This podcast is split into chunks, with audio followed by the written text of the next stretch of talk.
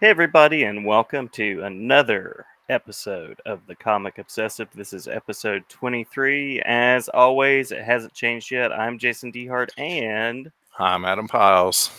And on this very super edition, it's a supersized episode. We're going to be talking about Superman starring in Action Comics issue 554. That's 554. It's an Adam pick and uh, enjoyed it a great deal, but I will hold off on my accolades for the issue and the character and the creative team and all of those things. Adam, would you like to give us a brief rundown of what was happening in this issue and maybe what drew you to it? Yes, I certainly will. So, um, this issue is part of a much bigger arc in Action Comics at the time. It was full of time travel and and confusing characters and and uh, plot devices and things like that. But I, I, never knew that. I just had this issue as a kid, and I can talk about how I got that issue in a minute. But I always saw it, even once I saw that it was part of a bigger story. Um, I still feel like it's kind of a self-contained issue. It's not. It's mm-hmm. like the wrap up mm-hmm. to it, but just the nature of the story makes it feel kind of um, kind of uh, just self-contained and so it's called if superman didn't exist. And so we open up with what looks like a space armada coming towards earth and you see a lot of aliens interacting talking. You see alien spaceships swooping down to earth and um, evaporating new york's not skyscrapers but fishing villages and London's not parliament, but London's farming communities. And so it's kind of odd because it looks like this is a very ancient world that the spaceships are um, taking charge of. Mm-hmm. And so they're they're making short work of everything that they're encountering and there's some farmers who want to fight back and then we see a couple of kids and these kids are calling each other Jerry and Joey, and they're running around uh, talking about what their guy can do. Bet you our guy could fly just like that. Fly, Joey, that's nothing. Bet you he's so strong he can lift this whole rock quarry. So they're talking about this guy that they've created, or at least they seem to have ownership over. And then they encounter these other kids, and the other kids mock them and make fun of them. And the kids dive into the like a, a lake to swim or a you know dive off of a cliff to go swimming and the alien seemingly destroys them and the kids run away and there's more like um, space alien uh, interaction and then this was confusing to me as a kid and actually it's a little confusing to me now yeah. yeah it says uh, on the next page millennia later, the pyramids were discovered and their energies tapped by the immortal villain known as Vandal Savage. Mm-hmm. And so we're dealing with time travel, like we said.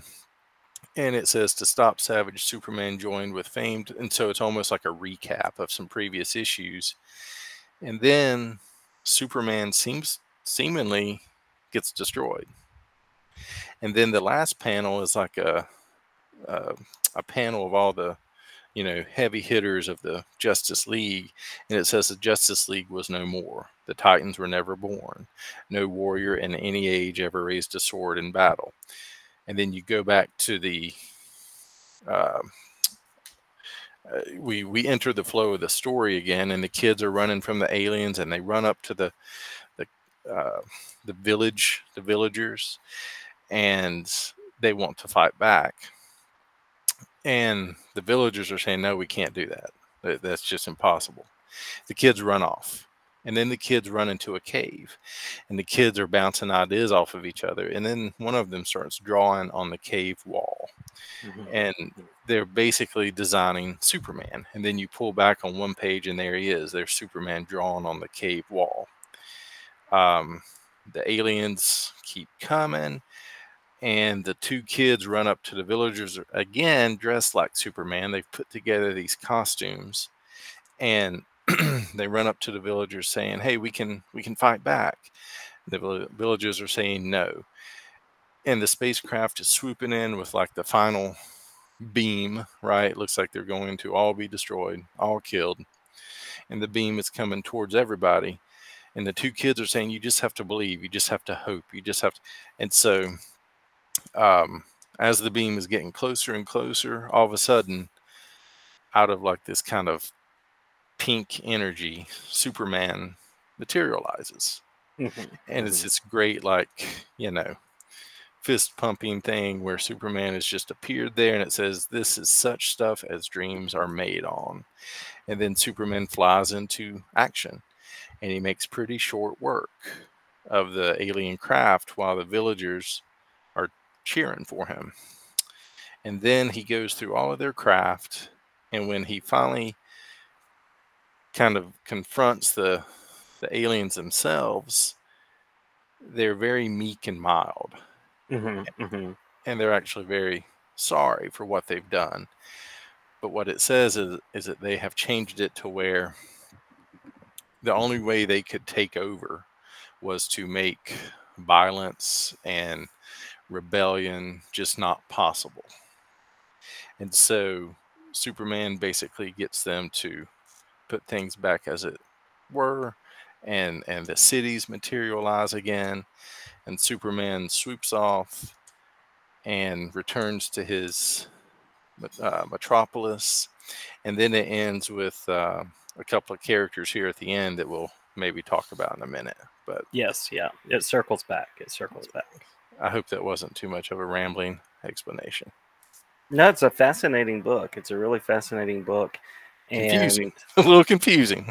Yeah well and i would also say if people out there maybe haven't tried out superman which I, am sure there are listeners out there that haven't you know maybe they've read other stuff like this is not a bad issue just to dive in and have some some fun with um, we were talking a little bit before we hit record and i can't remember exactly what my first introduction to superman was but the thing I really liked about this issue is that it captures some of that imagination. You know, when they're drawing Superman on the cave wall and then he kind of springs into being later on in the book, it's kind of like, you know, what we all hope a hero is going to be in a way.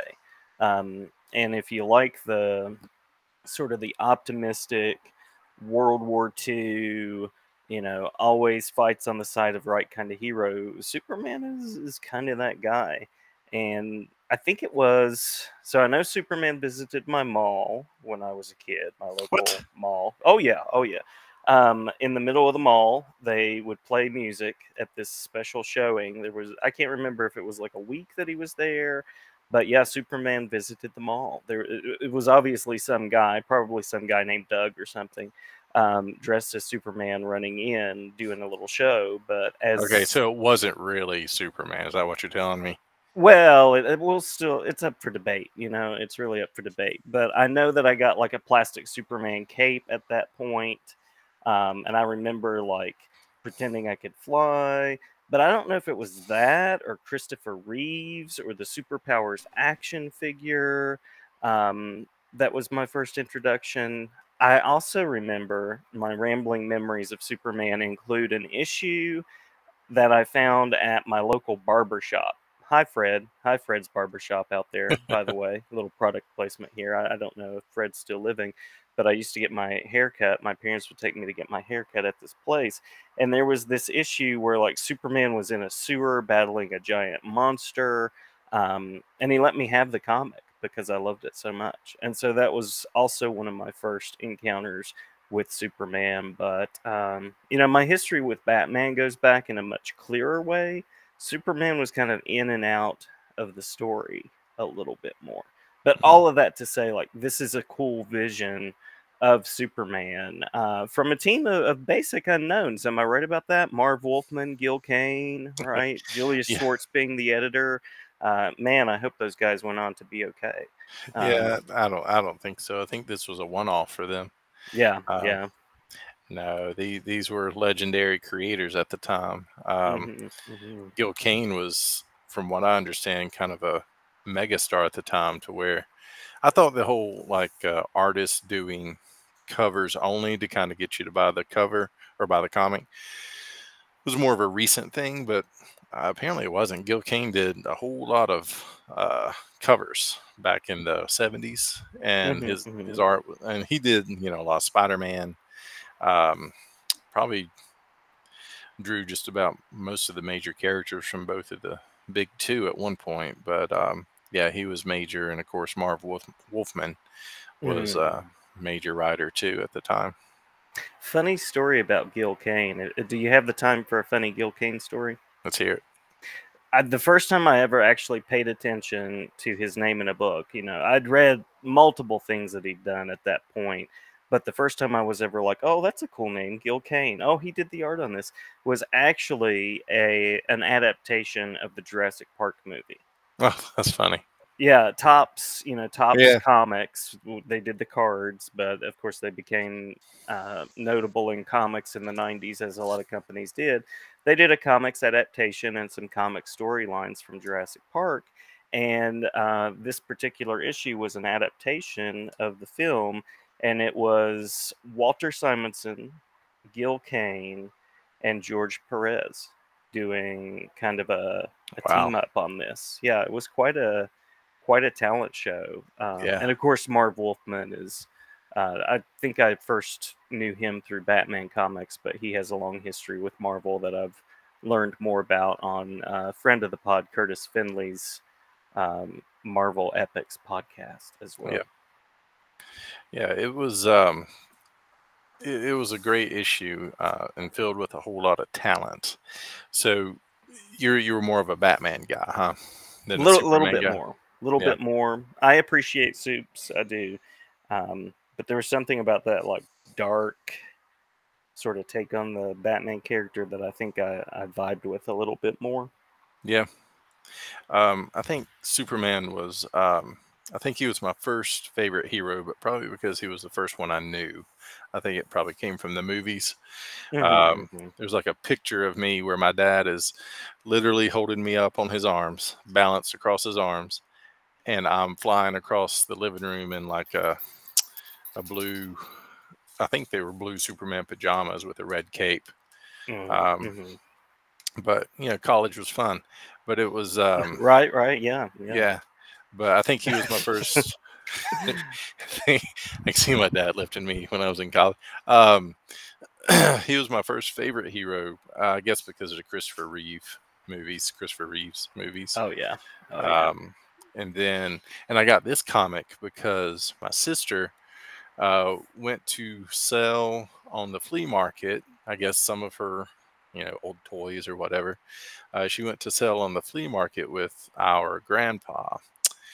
And she bought me two comics that day. And when she got home, she gave me gave me the comics, and I was just blown away. And both of them were Superman. Uh, this was one of them. Another one was uh, Man of Steel Special Number Three, where he fights Amazo. Um, Mhm, mhm. yeah, I still have both of them, even though they're very old. Um, and they've they've been with me the entire time, so they they have been loved. But one thing about Superman that I think is, I don't know, always kind of disappoints me is that everybody says that Superman is boring. Mhm, And- mhm, mhm. I've never seen him as boring.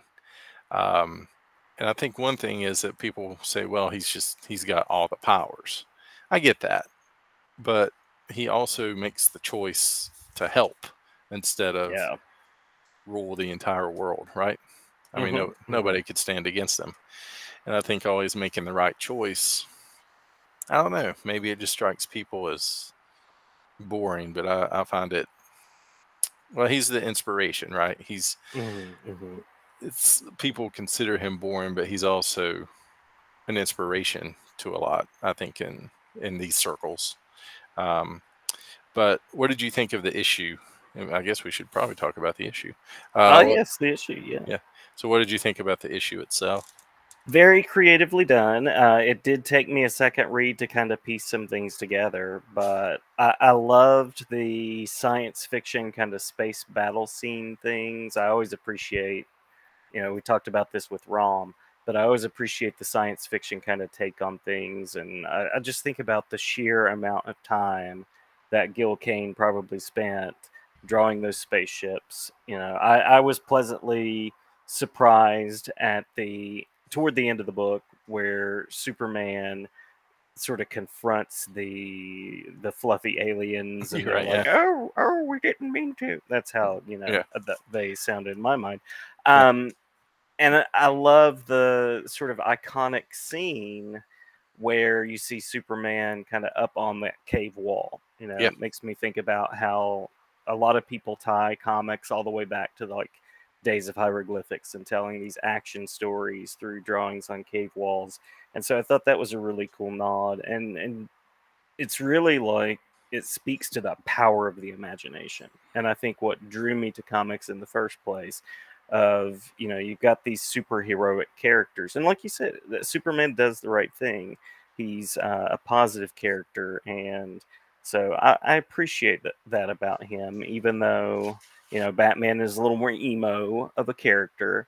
um, Superman still has a lot of cool moments, and there are cool moments in this book, and, and a lot of cool moments that I've seen him have in other books too.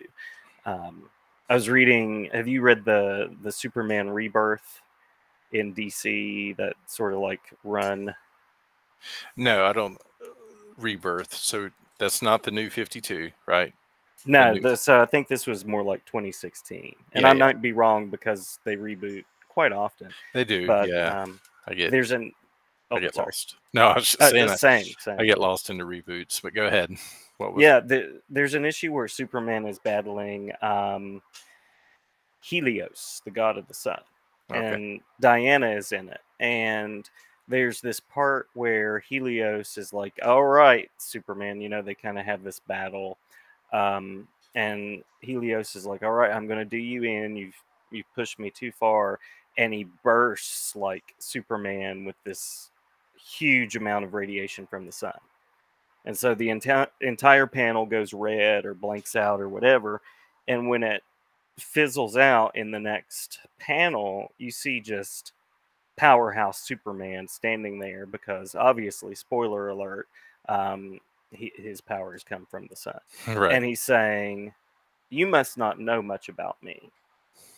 And that's sort of that, like, that's Superman at his finest, I feel like yeah. um and and interesting that you you mentioned he has all the powers because he's also one of the first characters that i can think of uh, outside of what jim starlin was doing with you know marvel one of the first characters to go through a death story in comics Yeah. um so there, there's a lot to appreciate about good old Kal-El. i feel like and this this issue feels kind of like a love note to that character in a couple of ways. One one of which um, comes toward the end that we haven't talked about yet, um, but I'll, I'll leave that gigantic super spoiler to you. Well, I, I guess we should also address who the two kids were who were running around through Mhm, the story. I don't mhm. think we really talked about that as well. So the two kids, like I didn't get this when I was a kid, right? Uh, Mhm. but then as I got older and I just kept rereading comics because, you know, it was the 80s and what else are you going to do? Um, right, right. Listen to Hammer is one of the other things, or that was the '90s actually. Yeah, yeah. But yeah, Um, but on that splash page, you know, it says a very special issue in the amazing adventures of Superman. And then that little oval that says created by Jerry Siegel and Joe Shuster. And so, of course, Jerry and Joey are, you know, supposed to be Jerry and Joe, the the Superman creators.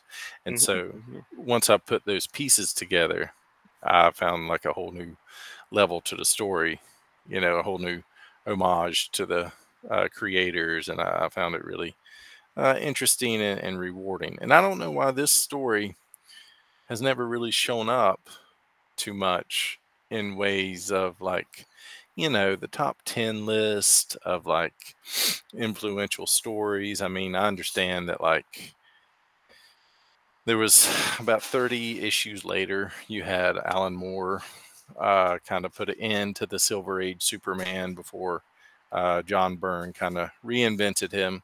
I don't know. Mhm. I just feel like this captures such an essence of the the character with the the hope and and the optimism and the you know the hope that Jerry and Joe Joey uh, had, and how their belief made him come true. It's uh, actually kind of reminds me of To Kill a Mockingbird because uh, well, there you are. Uh, yeah. There's there's a scene where uh, Scout, the child in the story, kind of saves the day. There's, uh-huh. like a, there's like a showdown at the jail, and these men are there to do violence, and Scout doesn't get it, and it's through her childhood innocence that they are kind of shown how evil they're being, and they turn away, and they go.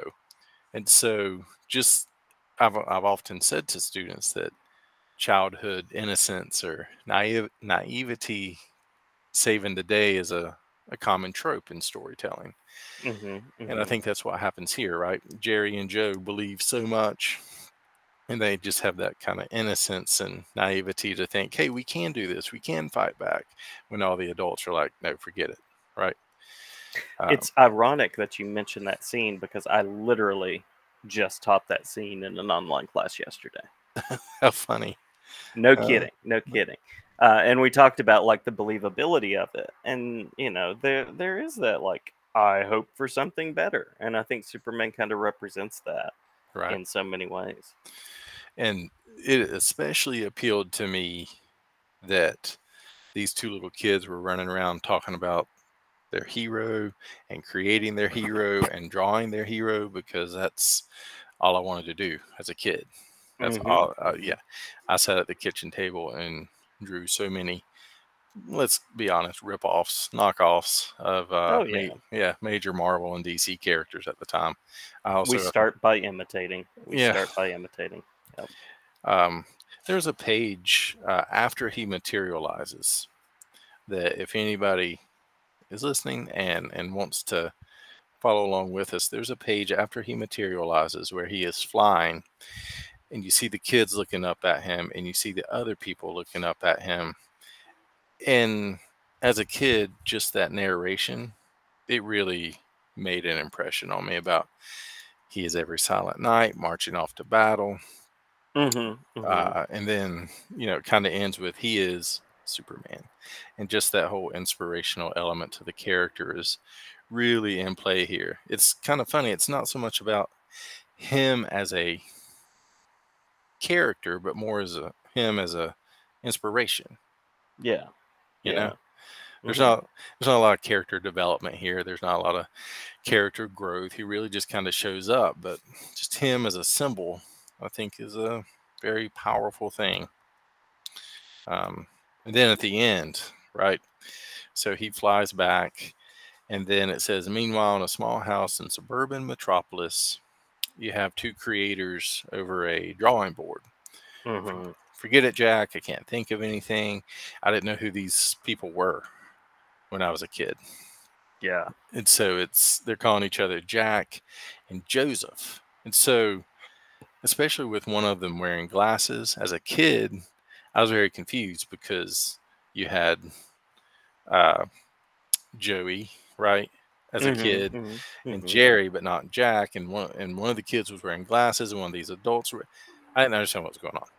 Yeah, yeah. After I got older, I understood that this is supposed to be Jack Kirby and Joe Simon, the Captain America creators.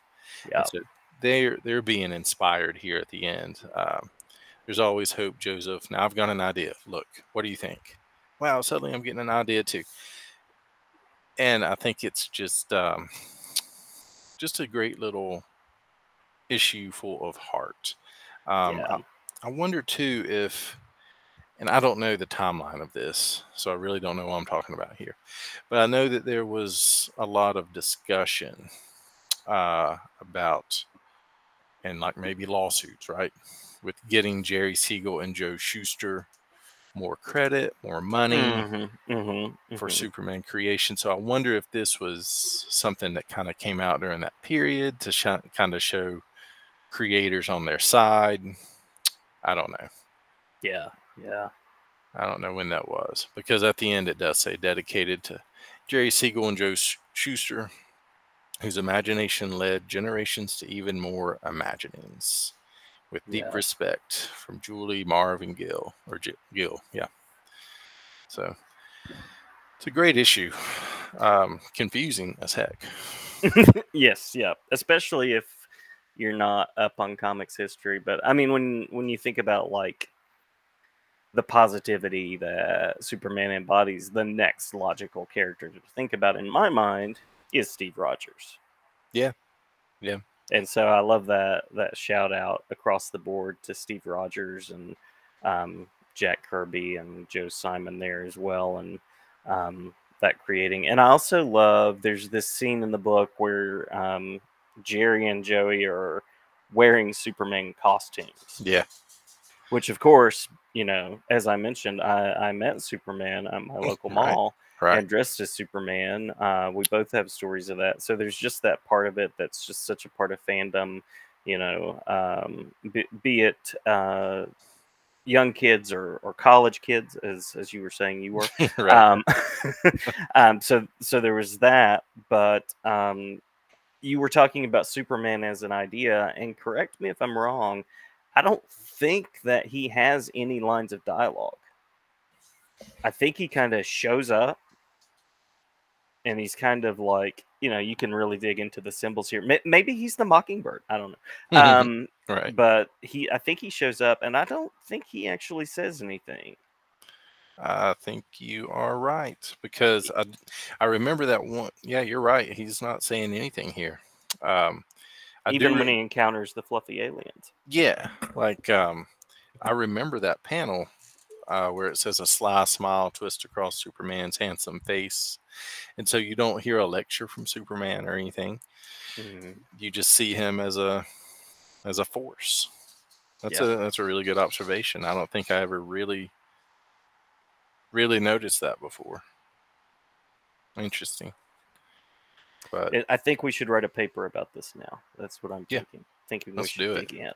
analyze. let's let's present it at a conference. I like it. I like it. I'm for Um, it.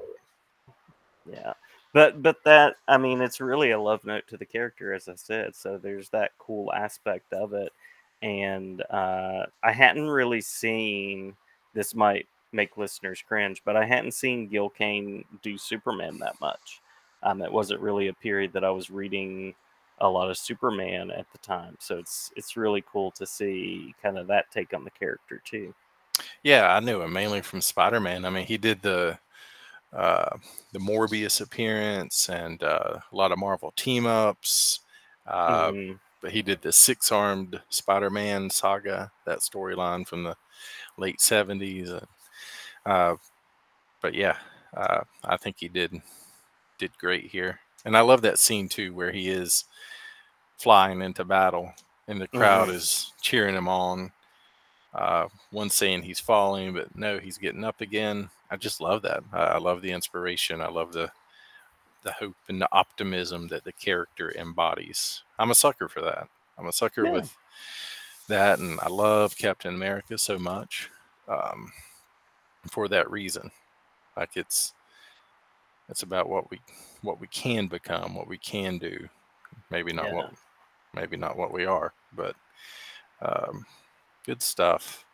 Yeah, yeah, I like that as well. I do enjoy the kind of the darkness of the Batman story. Sometimes they go a little too dark for me. There's one that just came out that I won't name by name um, because I don't really, you know, I don't badmouth anything on here or anywhere really. But it was a little too dark for me. It was Yeah. a little too dark.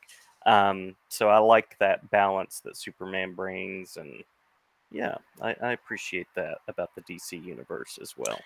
Yeah, and I love that about comics in general. I've always said that like if someone says they don't like comics, I mean, each to their own opinion, of course, but I've always thought I bet I could show you something Mm-hmm, that you would enjoy because it, it's just so full. The comic universes are just so full of everything, right? Oh yeah, be it Archie, be it EC, be it uh, you know some of the graphic novels being published right now, which are mainly aimed at younger readers, or manga, or Superman, or Spider Man, or yeah, the list goes on. Truly. It does. I always, you know, teach middle school, and one of the questions I sometimes get at one point throughout the year is, "Well, who's your favorite hero?" hmm And I don't know if I have like a favorite hero. I, I have favorite storylines. You know what I mean? Like, Yeah. because- yeah, because it's hard to pinpoint just one hero who's like, yep, that's it. That's my favorite hero. End of end of story because I love what each of the heroes represent, especially the the bright ones, the optimistic ones. Mm-hmm. Yeah, well said. Well said. It kind of reminds me of a line in Avengers where uh, they're not, you know, fully assembled yet, and I think it's Coulson talking to Steve Rogers, and he said, "I have some ideas about the, the uniform." Mm-hmm. And Rogers says, uh, "I figured the stars and stripes might be a little old-fashioned." And then Coulson says, "With everything that's coming out, uh, I think we could use a little old-fashioned." Mm-hmm. And I just like that. Good characters don't die. You know Yeah. the the what they represent. It doesn't die, and I just I always like that. I always enjoyed that.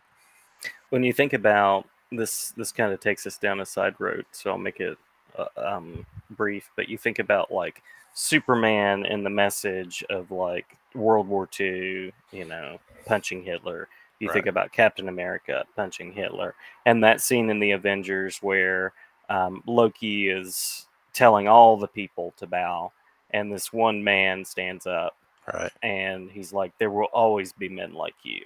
And Yeah. then Steve Rogers shows up. There, there's so much good in just those couple of scenes introducing Steve Rogers in that movie, um, and, and so much that ties into characters like that. So, Yeah.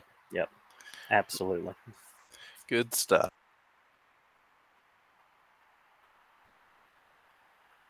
Don't get Um, choked up. Don't get choked Yeah, up. I choked up. I had to had to mute myself and, and cough. Um, here's a random question. Yes. Uh, what is your favorite aspect of the Superman suit? Because it's such an iconic suit. It's been redesigned. mm-hmm. He's been Mhm. blue blue electric. He's been Yeah. black. He's had a mullet. He's been a black suit with a silver emblem. He's had the mullet. Yeah. Um, he's had no trunks. He's been trunked. So, Yes. uh, what, what's your favorite aspect of the Superman suit? I have kind of a, a weird one, random one, but what what would you say is your favorite aspect of his visual? Well, probably. I mean, obviously the the emblem is the first thing that comes to mind. But I was actually watching uh, an Instagram video earlier today of this person using colored pencils, and they were coloring in some of the colors on the cape. And if not the emblem, I would say, I mean, the the cape is pretty emblematic. It definitely captures that, and it's hard to picture him without a cape. Like other heroes, the cape might be there, it might not. Um, Thor, you know, might might or might not have a cape, but with Superman, there's that flowing cape, and it's not a spawn cape. That wouldn't No. fit. Um, Right. So I like that part of it. What about you? It's the cape, but it's a particular part. For some reason, I always get bummed whenever artists draw Superman and he doesn't have the yellow symbol on his red cape. Oh yeah, yeah. For some reason, that to me is just uh, it, it- it's the icing on the cake of his design. There's just something about that that Mhm. grabs me every time. Um, I had the Superman. What were they called? Not superpowers. They were the superpowers mhm, collection, mhm. right? Yeah. Those were that was probably my favorite toy as a kid. The Superman figure. And he had the yellow on the cape, right? He did. The yellow did. symbol. I thought so. I thought Yep. so. Good stuff. Well, um, where are we headed next? Well, we we've talked about a couple of different things. I think next time is a pick from me, and we're going to stick in the DC universe for a little while longer, if that's okay. And Yep. I think we're going to check out a um, Secret Origins. Now, as far as which Secret Origins, I could go in a couple of directions. Um, there's a really interesting one that looks at the Clayfaces. That's really cool. Oh, okay. There's um, one that has like it's the Riddler, Penguin, and Two Face. That is probably the first one I read. Although the um, the Clayface one was back there too. The Secret Origin Special one in 1989 was uh, this issue right here. If you can see that, probably can't. With Okay, I do. background. Yeah. I Um, so- it. Yeah. we can totally go into that one or if there's one of the secret origins that uh, sounds more appealing we can totally do that too There was one that I read as a kid. Yeah, I see that one. That that's a number one. Alan Grant, Sam Kieth. mm-hmm, That'll be an interesting, uh, interesting one. Let's see if I can scroll through here, which makes for a really good podcast. People listening, here it is: Secret Origins Annual Two. yeah It's got a lot of flash in it. Mhm, think. mhm. Uh, it seems like I had this one and I loved that one. Yep. Yes.